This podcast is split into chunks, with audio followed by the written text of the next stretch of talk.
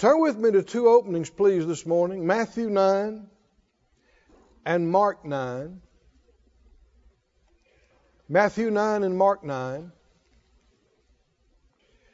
And let's continue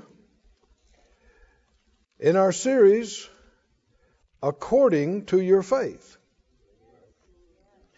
Matthew nine and twenty-seven. nine twenty-seven, Jesus departed from there, and two blind men followed him and cried, saying, Thou son of David, have mercy on us. When he was come into the house, the blind men came to him. You know, uh, just because you don't get the response you were looking for doesn't mean you just quit and go to the house. Amen.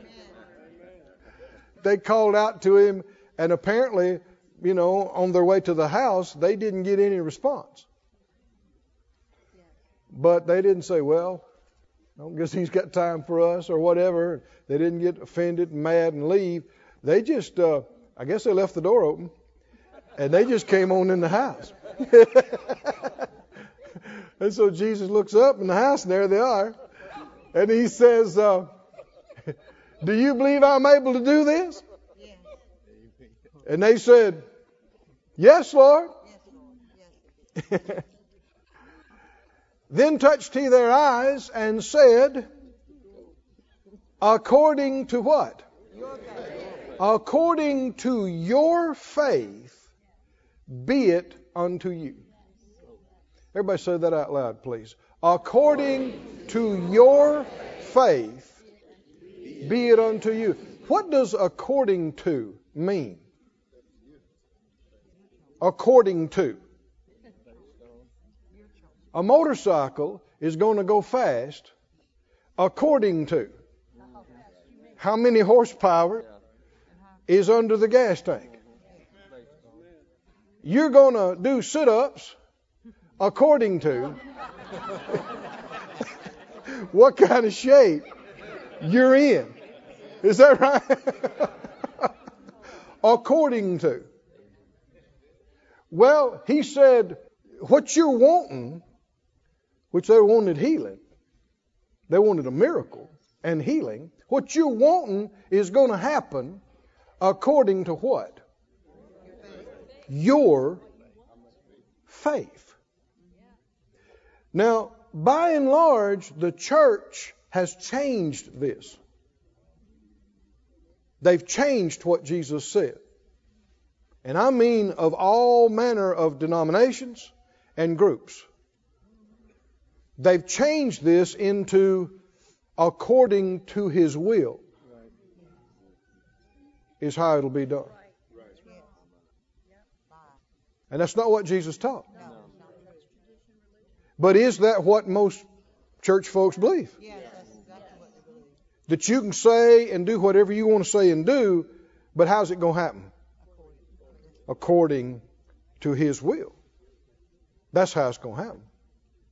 Mm-hmm. That's not what Jesus said. No, it's not. Men's religious ideas of God has changed it. In fact, if you study the New Testament, you'll find references to the will of God less than fifty times through the whole New Testament. Important, but less than fifty times through all the books of the New Testament. You'll find references to faith and believing God way over five hundred times. So if we preach in line with the proportion of Scripture, we'll preach on faith ten times more than we will the will of God. Not to diminish talking about the will of God. Let's just keep it in line with the Word. Right, right. But see, what many have done is they, they don't talk about faith. They may talk about faith in getting born again. But that's where they stop. Well, you get, well, yeah, you have to believe to be born again. Well, what about after that? Well, it's up to God. Well, why isn't it just up to God whether you get born again or not? And the Bible says, as you have received Jesus the Lord, so walk ye in him. What? The just shall walk by faith and live by faith. The same way you got born again is the way you get healed. Amen. Is the way you get your bills paid. Amen. Is the way you get protected. Amen. Come on, are you with me? Amen. And how's it going to happen? According to Jesus. How's it going to happen? According to your faith. Well, if you read the next verse, they must have had faith. He touched their eyes. He said, according to your faith, be it to you. And their eyes were opened. Glory to God. Somebody say glory to God. Glory to God. Go with me to Mark nine. Oh, I think we could get stirred up. Don't you? Mark, the ninth chapter. Jesus was up on the mount, what we call transfiguration, and he came down, and a man had brought his son who had been having seizures to the disciples to get him delivered and, and healed, and they did everything they knew, and he was not helped. Another revelation, just because somebody prays for you, nothing happens, that doesn't prove it's not God's will for you to have that.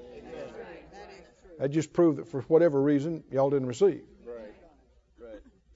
And uh, so then he brought his uh, his son to Jesus. In verse, uh, look at about verse eighteen or so, Mark nine eighteen. He told him uh, what was happening with the boy, and he said, "I spoke to your disciples; they should cast him out, and they could not." Later on, they asked Jesus why it didn't work. Anybody remember what he told them? Because of your unbelief. Boy, that's the answer to a lot of questions. Why didn't it work? Because of your unbelief, Jesus said. What would most church-going people say today? It just wasn't God's will.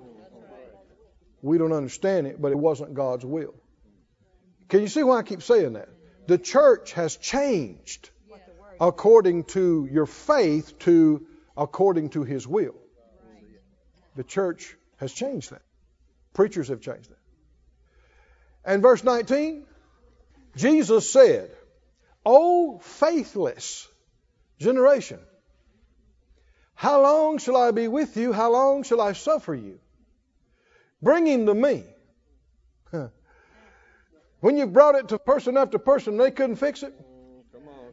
Bring it to him. Yeah. Take it to him. Right. They brought him to him. When he saw him, he Spirit tore him. He fell on the ground, wallowed foaming. He asked his father, "How long is it ago since this came to him?" He said, "Of a child." Oft times it hath cast him to the fire and into the waters to destroy him. But if you can do anything, have compassion on us and help us. Why would he say if? Number of reasons. One, you know, I don't know if he's, well, probably the largest. He just took him to the disciples.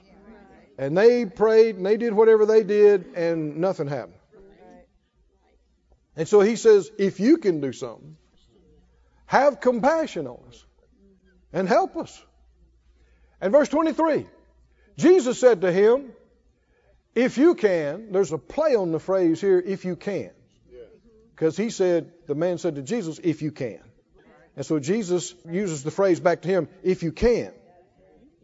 Believe." All things are possible to him that believes. Let me read another translation of that. The Darby translation says, the "if you could" is if you could believe. All things are possible to him that believes. And the Good News says, yes, Jesus said, if you yourself can, everything is possible for the person who has faith. Everything is possible for the person who has faith. Everything is possible for the person who has faith. Who said it? Jesus. The Master. Can you see what was happening? The man said, "If you can do anything." In other words, it's up to you. And Jesus said, no.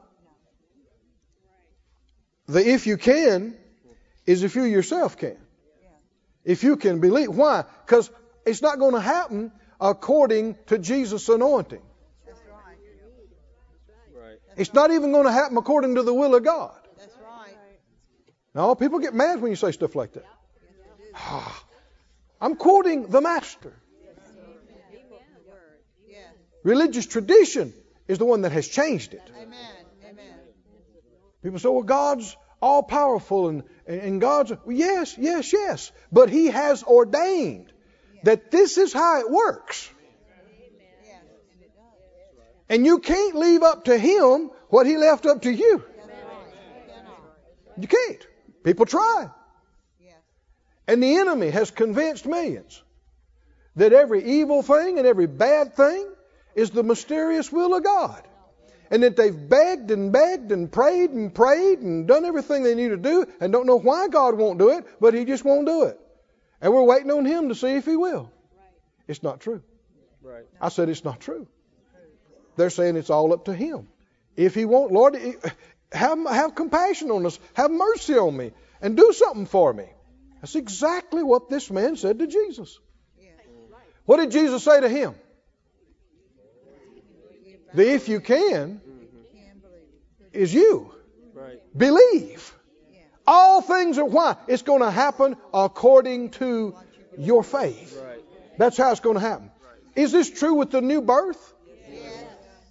Which is more important than a healing yes, it is. Or a financial need. Right. Is it? Yes. Most important thing of all is heaven and hell. Amen. Eternity. Yes. Well, is being born again up to the will of God? No, it's, no, it's not. Is it up to the power of God? No. Are people that are not born again today on the planet, are they waiting on God's timing? No, they're not. And something mysterious that it, no, no. If they will believe. Right.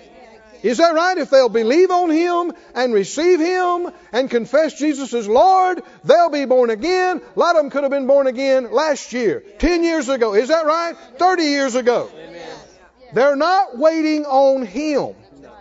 Why? Because it happens according to your faith. Can you see this, friends? It's the truth, isn't it? Well, if that's true, and it is, then it means you can initiate some things. Hallelujah. It means you're not waiting on God for some things. He's already bought and paid for by the blood of the Lamb. Is that right? Everything, you know, when, when somebody gets ready to receive Jesus and be born again, the Lord does not have to leave the throne and do something for them. Right? And when somebody needs a healing, God does not have to stir up and do something for them to be healed. Because when He took our sin, He also took our sickness and carried our pains. He bore the chastisement of our peace and was even made poor. Is that right? It's all been done. It's been done. So the problem is not on the giving end, not on the providing end. Not on the grace end. The problem is on the receiving end. On the faith end. And much of it has been because folks have been, the enemy purposely is trying to keep this hidden. And try to keep people confused about this. Oh, but we're not ignorant of His devices. The Spirit of truth lives in us. And the truth makes us free. Free. Free to believe. Free to receive. Free to overcome. Hallelujah. I think I sense some faith coming up. In, in can, can you sense it? Faith is coming up in this place. Oh, hallelujah. Go to Second Timothy if you would, or they'll put it on the screen for us. Second Timothy one and twelve. Second Timothy one twelve. Faith is not about just about knowledge. Scripture talks about the spirit of faith. The spirit of faith. It's not just about a bunch of stuff you know. You don't believe God with your head or with your intellect. You believe God with your heart. That's not talking about your blood pump. Just like the heart of an oak tree, the heart of a watermelon, or the heart of you. The core of you, the inside of you, there's a hidden man of the heart. Yes, there is. Right? Yes. You believe God with your heart. That's not based on understanding. No. It's a choice. Faith is a choice. You ever heard somebody say, I just can't believe that? Yes. That's not true. It's never true that a person can't believe something. If they say it correctly, they'd say, I choose not to believe that. Because you could if you chose to. He says, for the which cause I suffer these things, nevertheless I'm not ashamed. For I know whom I have believed. And I'm persuaded that he is able to keep that which I have committed to him against that day. We, we looked at last week, Jesus said, have faith in God. Now faith in God is faith in a person. Not just faith in a force or a power. Not just faith in principles. Not just faith in faith. Right. Right. Not just faith in prayer. Right. There's a difference. Yes, there is. Faith in what? God. Faith in Him. Him. He is a person that you can know.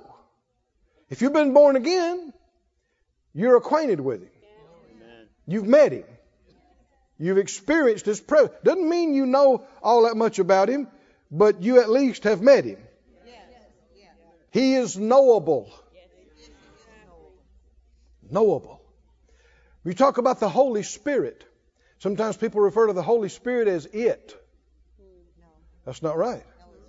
It's not right to refer to the Holy Spirit as it any more than it would be right to refer to me as it. And I said, did you see Brother Keith today? I saw it. uh, no, that's not nice. No, you saw him, right? People say, well, I don't know if God is, you know, what God is. He, she, it. Well, do you believe the Bible or not? Yes, I do. Well, God is him, right? Right? We need to believe what he said. He knows who he is. Yeah, he knows. I know whom I have believed. The Young's Literal says, I have known in whom I have believed and have been persuaded. Is this faith? Yes. Believing, being persuaded. I've known in whom I have believed and have been persuaded that he is able. See, that's one of the questions he asked them. Do you believe I'm able? Able, that which I have committed to him to guard to that day. Faith is personal. It's faith in the person of God. I know I'm, I'm, I'm being repetitious, but there's a reason. A lot of folks have missed it here. Yes, they have. Faith in all kind of stuff, but not really faith in the person of God. Go with me, please, to Hebrews, the third chapter. Last week we got into some of this, talking about Adam and Eve. Hebrews three seven is where we'll start.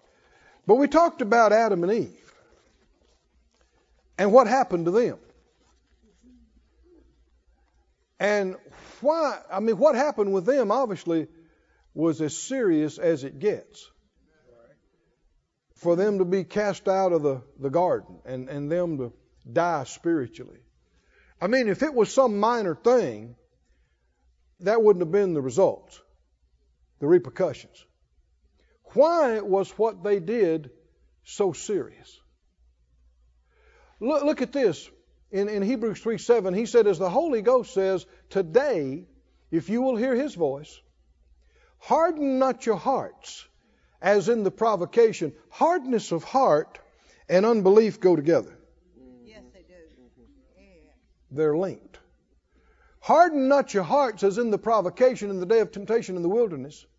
When your fathers tempted me, proved me, saw my works forty years, wherefore I was grieved with that generation. Well, if God is grieved, there is reason why. Yeah. Yeah. This is not some little light nothing thing. If it grieves God, that's because it's so serious. Yeah. Right. Well, we need to see it how He sees it.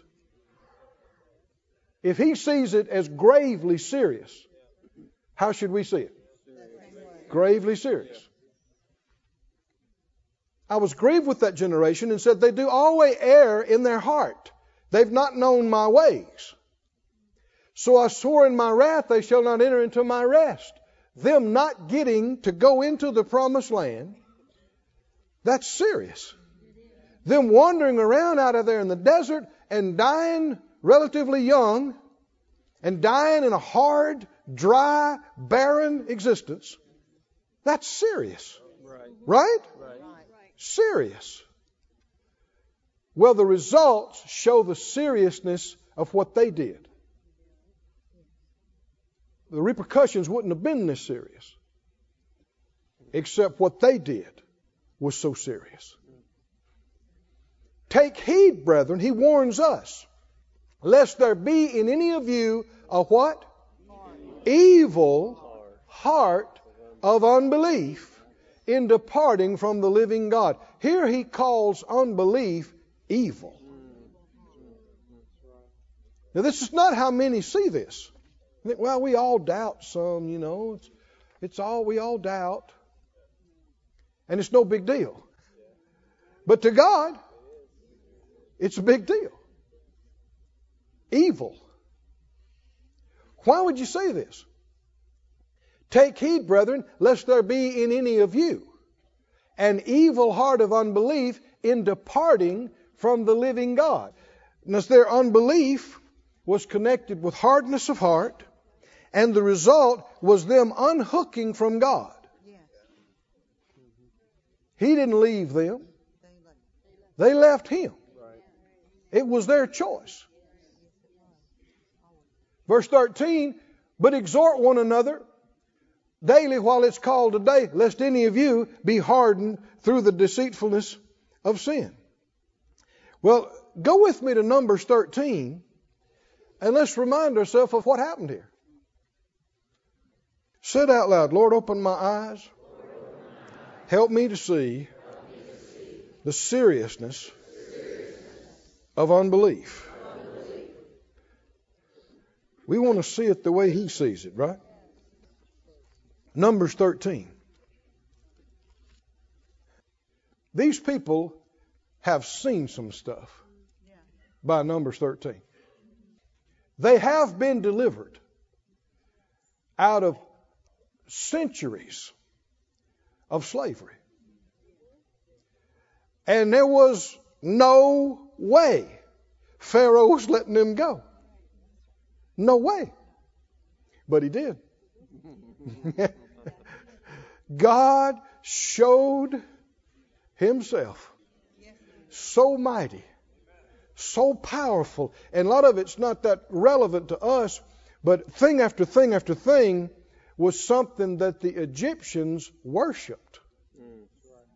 And something that was a god in their society, or something that was, you know, and God just walked over it. And even they, they had people who were practitioners of dark arts. And they could do some things. And for the first couple of things, they kind of went toe to toe with uh, Moses and Aaron in those miracles. Remember that? He threw down his rod, turned into a snake. They said, we can do that too. Remember that? Somebody said, oh, that's just a fairy tale. It's what you think. Spiritual things are real. If you think you're so smart and you think that can't be, study the existence and the qualities of matter and energy and quantum physics and see what the experts say. And they begin to get into multi-dimensional reality. If I can't see it with my eyes, put my hand on it, it don't exist. Well, that includes your mind, dummy. I didn't say brain. I said mind. No, no. These things are real. It's, people don't want to talk about it. It scares them. But it's real. What about Matthew, Mark, Luke, and John? And the spiritual activity that Jesus dealt with. Nothing to be scared of. You need to know who you are. You need to know your rights in, in, in Christ. You need to know the power in the name of Jesus. But you don't need to go around with your head in the sand acting like, you know, this physical is all there is. But they didn't make it but a couple of rounds. And then they came in with sores all over their body. And they told the king, this is God. We need to back off. You need to let these people go. And uh, he didn't do it. But what I'm saying is through all the plagues, through all the splitting of the Red Sea, I mean on and on and on, these people have seen God in demonstration. Right. They have heard and they have seen and they have experienced. And now here they are to the promised land that he chose for them. And he said, I've given it to you. Go up and possess it. So they sent spies into the land, one from each tribe. And he said, go check it out, what kind of people's there, what kind of land it is. Bring some of the, the produce and tell us, give us a report. When they came back, they brought the report. Is that right? In verse uh, twenty-five, Numbers thirteen twenty-five, they returned from searching of the land after forty days. And they went and came to Moses and to Aaron and to all the congregation of the children of Israel to the wilderness of Paran to Kadesh. And they brought back word to them and to all the congregation and showed them the fruit of the land. And they told him, we came to the land whither you sent us, and surely it flows with milk and honey, just like the Lord said. And this is the fruit of it. Nevertheless, but, but the people be strong that dwell in the land, and the cities are walled and very great. And moreover, we saw the children of Anak there. They were giants. The Amalekites dwelt in the land of the south, and the Hittites and the Jebusites and the Amorites in the mountains, and the Canaanites by the sea. It's full of ites and big ones, big ites. And Caleb interrupted and still the people. And he said, let's go up immediately, at once, and take this, possess it. This is what faith does. Faith is a possessor. Now you can't take something that God has not given. But God had already given it to them. But just because God gives you something, that does not mean you'll enjoy it. Right. That's true. What has been given by grace must be possessed, must be received by faith. Is that right? Amen. This is such a perfect picture of it here. Had God given them the land? Yes, He did. He did. You read these, you read these in the previous chapters. You read Deuteronomy one, and those, He said, I have given you the land. Go up and possess it. That's what he said. And they said, we can't do it. He said, let's go up right now, because we are well able to overcome it. Now, he's not he's not talking. He's not walking by sight. Is he? Where'd he get this? We're well able. You're not bigger than they are. You don't have better equipment than they do. Where did he get this? He's counting on God's help. But the men that went up with him said, we be not able. Now, have you heard this before? With Adam and Eve, God said, you eat the fruit of this tree, you'll die. What did the devil say? You, you, you're not going to die. You won't die. This, this is where, where do you get faith? By hearing what God said. Where do you get unbelief? By hearing what the enemy said and choosing to believe that over what God said. And this is why it's evil. Do they have any reason to doubt God? No. Has he done anything, not been faithful to his word? Has he done anything that they could point to and say, well, we don't know if we can trust him for sure on this? No. Not one thing. Have they seen any reason to believe him and trust him? I mean, sign after sign and miracle after miracle. With all of this in front of you. And then you say, I'm going to believe this. It's evil. It's evil. We're not able to go, they said, because they're stronger than we. Just the opposite of what Caleb said. And Caleb is saying what God said. And they brought up a what? What? Evil report of the land. That, and that's where the evil unbelief came from. Was from hearing the evil report. Where did the evil unbelief come from? From hearing the evil report. How do you get good faith? From hearing the good news. Good report. How do you get evil unbelief? Hearing the evil bad. Bad report. You know, we sing a song sometimes. Whose report? Will you believe? We will believe the report of the Lord. His report says I am free. His report says I am healed. His report. Well, good faith comes from hearing, receiving the good report. But you're going to have to choose. Because everything that comes your way is not going to be good report. In the Psalms he talks about his heart. The psalmist is not, heart is not moved, though he hears evil tidings. His heart is not moved. Still believe the good report, even though you're hearing and seeing some bad things. They heard and saw some bad things, and they said, no, that's it. We can't do it. We can't do it. And they brought up an evil report.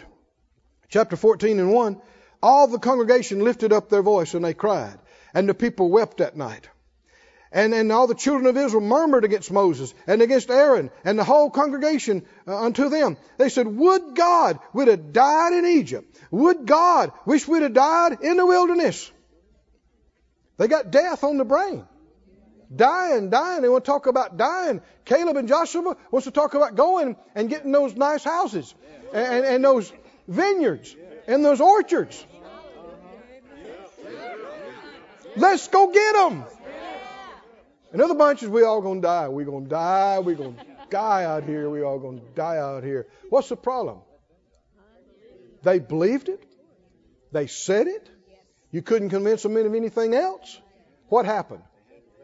They died out there. Except for Joshua and Caleb, who wouldn't sing that song. They said, you can sing that if you want to. But I'm going over to the other side. God, my Savior and Deliverer, in my ship abides. Hallelujah. I'm going over. And they did. Joshua and Caleb outlived all of them and went in and possessed because they had faith and these guys doubted. Oh my. They said, why the Lord had brought us into this land to fall by the sword and our wives and our children should be a prey? Were it not better for us to return to Egypt? Let's go back. Deuteronomy one, I think it was verse twenty-five or so, they said it's because the Lord hated us that he brought us out here to kill us. Now that's a lot of trouble just to kill somebody. I mean... Right? I mean, he, he went through all those miracles. Is that right? Split the Red Sea. All of it just to get them out there to kill them in the desert. Now, now we're laughing, but most of the crowd believed that. They believed. Why did they believe that? Had God done something to them to cause them to think that about him or to believe that? No. What had he done?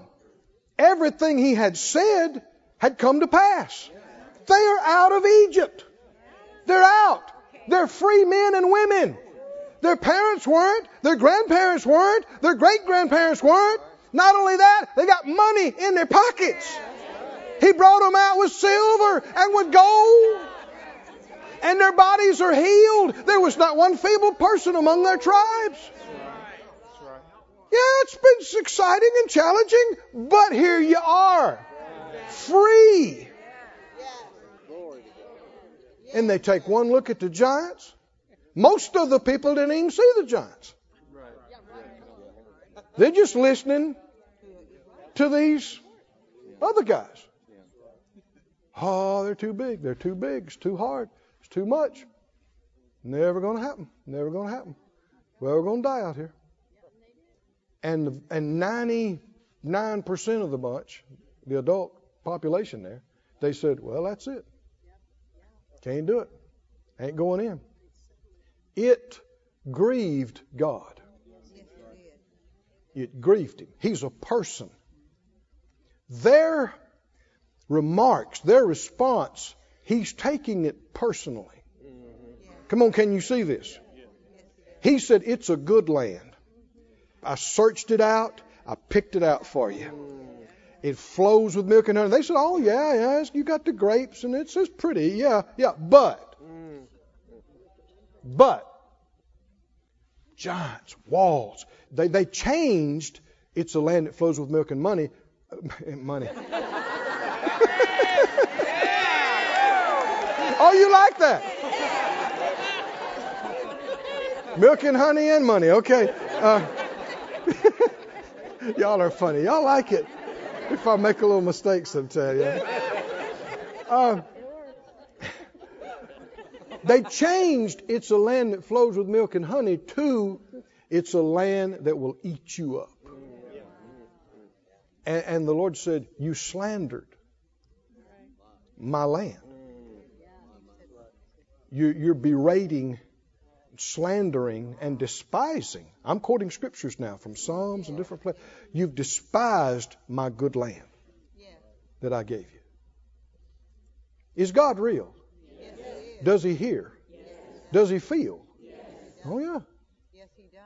He's not flighty. He's not weak. He's not easily upset. He's not unstable. But he has a heart. And it matters if we believe him or if we don't, or if we trust him or if we don't. We don't want to try his patience. No. We don't want to try his long suffering. We, we don't want to be slow to believe or never believe. We want to be quick to believe and quick to demonstrate we trust him. Come on, somebody say, Lord, I trust you. I, I, I don't doubt you. I trust you. Down in verse eleven, Numbers fourteen eleven, the Lord said to Moses, how long will this people provoke me? How long will it be ere they believe me? Now, this is what Jesus was saying when he came down from the mountain. O faithless and unbelieving generation, how long? Same thing. Faith pleases God. Unbelief irritates him. Irritates him. Why? It's unreasonable. Put yourself in his place. Put yourself with other people. You never lied to them. You never let them down. Everything you ever told them, you did for them. You've all, always been obvious. You were looking out for them. You had their best interest at heart. You were taking care of them. And one thing comes along and they believe that instead of you. That bless you? Uh-uh. Keep reading. How long will this people provoke me? How long will it be ere they believe me? For all the signs which I have showed among them. The Lord was grieved with their unbelief. And if you read, I won't take the time to read all of it, but he said, these ten times they've provoked me. Had they seen some things? Did they have reason to believe? Then it's unreasonable that they doubt him now, that they don't trust him, and that time after time after time, every time something comes up, you should remember, well, he brought us through the last four hundred fifty times. Why do every time you go, oh, God, we're going to die? Well, God's still here. He brought you through last time and the time before. Why do you immediately throw up your hands and go, oh, God, I'm going to die? Why? The enemy, all the enemy has to do with them. So many people just come and whisper in their ear, you ain't going to make it. And they go, oh, I ain't going to make it. You're a child of God. You got the greater one on the inside of you. You've seen miracles. You've seen healings. You've experienced things. Why would we be so quick to doubt? Come on, somebody say, I'm not a doubter. I'm not, I'm not a doubter. I'm a believer in God. Hallelujah. Go with me to Mark. Obviously, there's a lot we could we could see here, but for time's sake, go with me to Mark. Thank you, Father. sixteen. Mark sixteen. Why do I bring ten pages of notes? Well, you'd want me to be prepared, right? You, would it be better to have too much than not enough, right? So go ahead and load both barrels. Even if you only shoot one, right? So Mark uh, sixteen and nine. sixteen nine. Now, when Jesus was risen early the first day of the week, he he appeared first to Mary Magdalene, out of whom he had cast seven devils. She went and told them that had been with him, as they mourned and wept. Now, let's just stop. Are they expecting a resurrection? You're not mourning and crying if you're expecting resurrection. And they, when they had heard that he was alive and had been seen of her, what'd they do? Believed not. Who is this? People chosen, handpicked by Jesus, traveled with Jesus, ate with Jesus, heard his teaching and preaching, saw the miracles, and they what? Can you see why when Jesus, he came down out of the mount, and he, he ran right into the disciples and their failure to get the boy set free. Why? Because of their unbelief. The man looking at him saying, it's all up to you. If you care, why don't you do something? What's he say? Oh, faithless and unbelieving generation. How long will I put up with you? Then he says, bring him to me. But we need to see it through his eyes. This pervasive sarcasm and second guessing and unbelieving and reluctance to trust him is not okay with him. No. That's right. It is not. He doesn't just look at humanity and go, well, bless their hearts, they don't know any better. Because we've seen better. Right. We've heard better. Right. And ought to do better. Jesus said, have faith in God. Trust him. You got no reason not to trust him. You got every reason in the world to trust him. Our initial response with everything should not be fear, panic, reasoning, questioning, negativism. It should be, well, God brought us through everything else. He'll get us through this too. Is that right? You don't have to know how. That should be our immediate response to everything. Well, you just got a bill, you owe ten thousand dollars. Whew, okay. Well, God's paid every other bill we had. Is that right? We got a bad report. Well, God healed me of other things. He'll heal me. Is that right? Healing is mine. But how do many people respond? They don't respond like that. People have been to church for forty years. Many of them, they don't respond like, oh no. Yes. Oh no. What? Me? Why is this happening to me? No faith. No expectation of good. Depression. Anger, resentment, fear. This is you casting a shadow on the character of God. That's why it's evil. Notice, she said, I saw him. I saw him. And they said, mm-mm. So basically, she says, I saw him. And they say, we don't believe it. What do they just do? They're calling her a liar or crazy. After that, he appeared in another form to two of them as they walked and went in the country, and they went and told it to the residue. And what? They said, well, here's somebody else that saw him today too. Maybe there's something to this. Uh, no. no. They didn't believe them either. Afterward, he appeared to the eleven as they sat at meat. And the first thing he did was upbraid them. What's upbraid? It ain't a commendation. You ever had an upbraiding? What's an upbraiding? He reproved them. He corrected them. He upbraided them because of their unbelief and their hardness of heart. Why? About specifically because they did not believe them that had seen him after he was risen. That's the first thing. I mean, you think, man, we got we got resurrection. We got the Master standing here in the room in his glorified body. This is a wonderful time. He says, why didn't you believe? Which is a very good question. Why? Well, let me just, this, there's so much of this in the Bible, but let me uh, remind you. In Matthew seventeen, don't turn to these, but in Matthew seventeen, this is way before any of this happened. While they were in Galilee, Jesus told them, the Son of Man's going to be betrayed into the hands of men.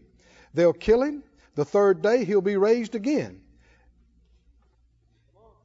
A few chapters later, Matthew twenty, Jesus was going to Jerusalem, and he took the twelve disciples apart in the way. And just because maybe they didn't get it the first time, he said, we're going to Jerusalem. The Son of Man is going to be betrayed to the chief priests, to the scribes, and they're going to condemn him to death. They're going to deliver him to the Gentiles to mock and discourage. They're going to crucify him. They're going to spit on him. But the third day, he'll rise again. They've heard this. That's just the two times we know of. Can you see why he was fully justified in upbraiding them? Yes. What do you mean? These are people you know, people you trusted. Had Jesus ever lied to them? No. Did they have any reason to doubt him? Did they have all kind of reasons to believe him? That's why it's evil. Evil, unbelief like this. This is a stubbornness of heart. This is a refusal to believe when you've got every reason to believe. Somebody say, not me, not me. By the grace of God, I'm not going to be like that. No, no. That's why it was so serious when Adam and Eve, who knew God, who fellowshiped with him personally every day. Had he ever told them anything wrong? Had he ever been wrong about anything? No. We don't know how long they were with him like that. It could have been a long time. Could have been centuries. Could have been longer. I don't know. And had he ever been wrong about one thing? Had he ever tricked them or misled them or deceived them? Ever. Ever. And here comes the enemy and tells them one lie.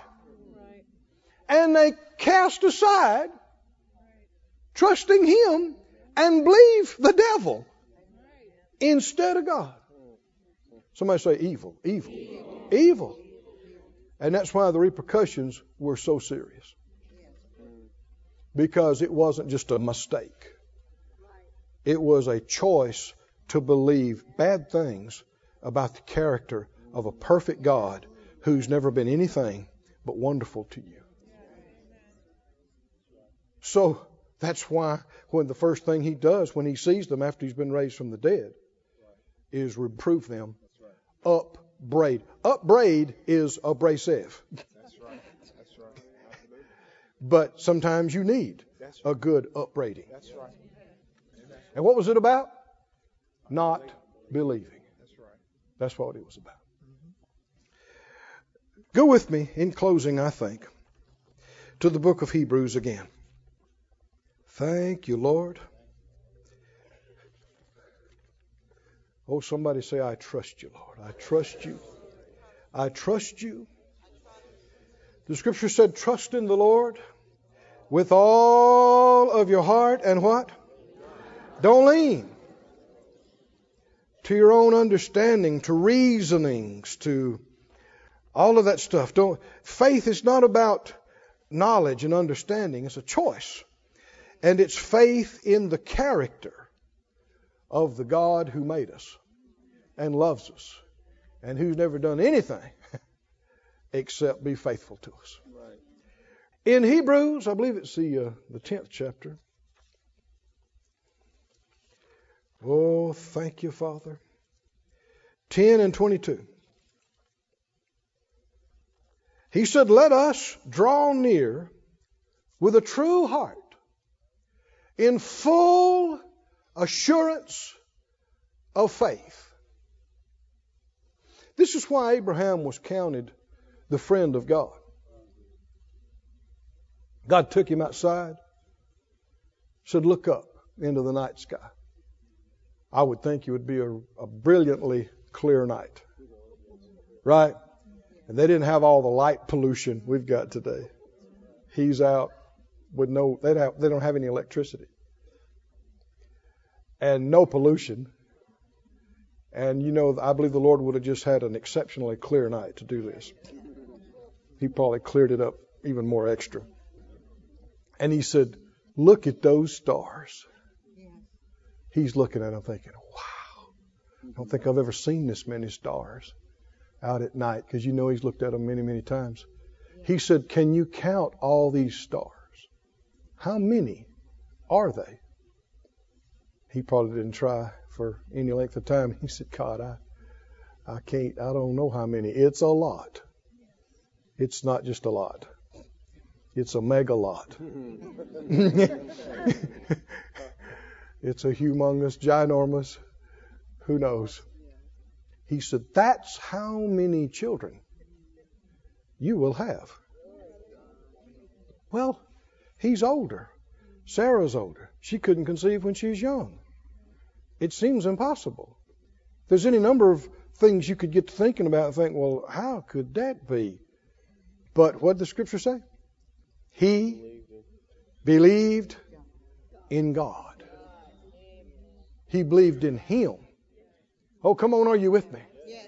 And, and and Romans four describes it, that Abraham, he, he he didn't he didn't waver in doubt. He was fully persuaded that what he had promised, he was able to perform. Isn't that what Paul has said? I know in whom I have believed. This is not just faith in principles. Come on, this is not just faith in prayer, not just faith in religious ritual. This is faith in someone, right. someone yes. who is real yes. and knowable. Yes. And he, did Abraham understand that? He didn't begin to understand that. But what? He said, I, I don't, I'm, I'm going to paraphrase. He's thinking, I don't know how that could be, and I don't know how this could be, but I know you. Yes. Yes. I know you. And if you said it, you can do it. Yes. Isn't that what Romans said? Yes, he was fully. Yes. He's not wrestling with it. He's fully persuaded that what God, what he had promised. He was able to perform.